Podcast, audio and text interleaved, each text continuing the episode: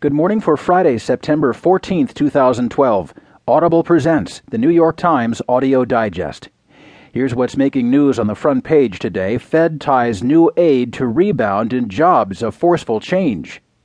Fossil fuel ads dominate TV in campaign, and Egyptians scramble to mollify Americans.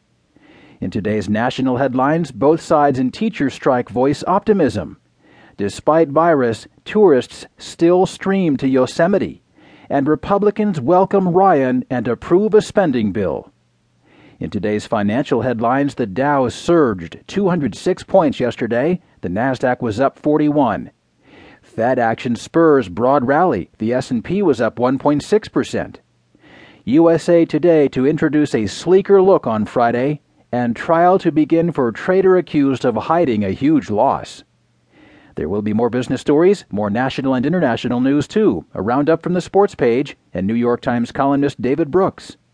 Now, from the editors of the New York Times, here are the stories on today's front page.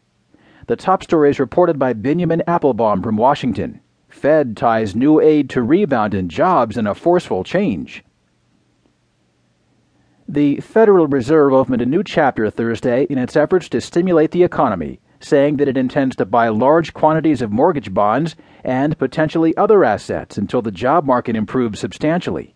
This is the first time that the Fed has tied the duration of an aid program to its economic objectives. In announcing the change, the central bank made clear that its primary reason was not a deterioration in its economic outlook, but a determination to respond more forcefully, in effect, an acknowledgement that its incremental approach until now had been flawed.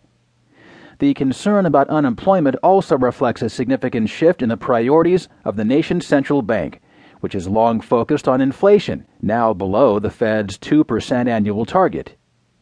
But with the unemployment rate above 8%, the Fed's policymaking committee suggested Thursday it might tolerate a period of somewhat higher inflation, promising to maintain stimulus efforts for a considerable time after the economic recovery strengthens. The weak job market should concern every American, the Fed Chairman Ben Bernanke said.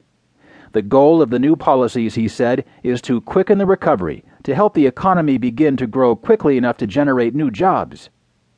The need for new stimulus reflects the disappointing condition of the American economy, which continues to struggle between crisis and prosperity three years after the official end of the recession.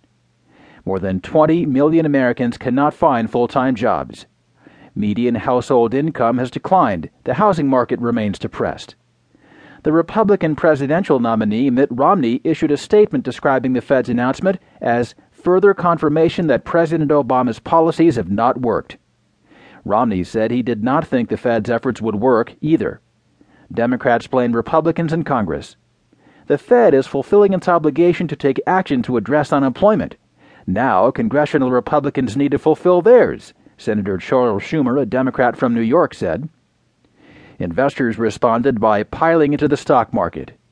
There weren't many more accommodative options the Fed could have gone with, said Dan Greenhaus, the chief global partner strategist at BTIG, an institutional brokerage firm.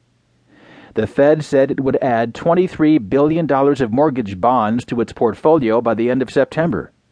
It will then announce a new target every month until the labor market outlook improves substantially as long as inflation remains in check. It did not further explain either standard.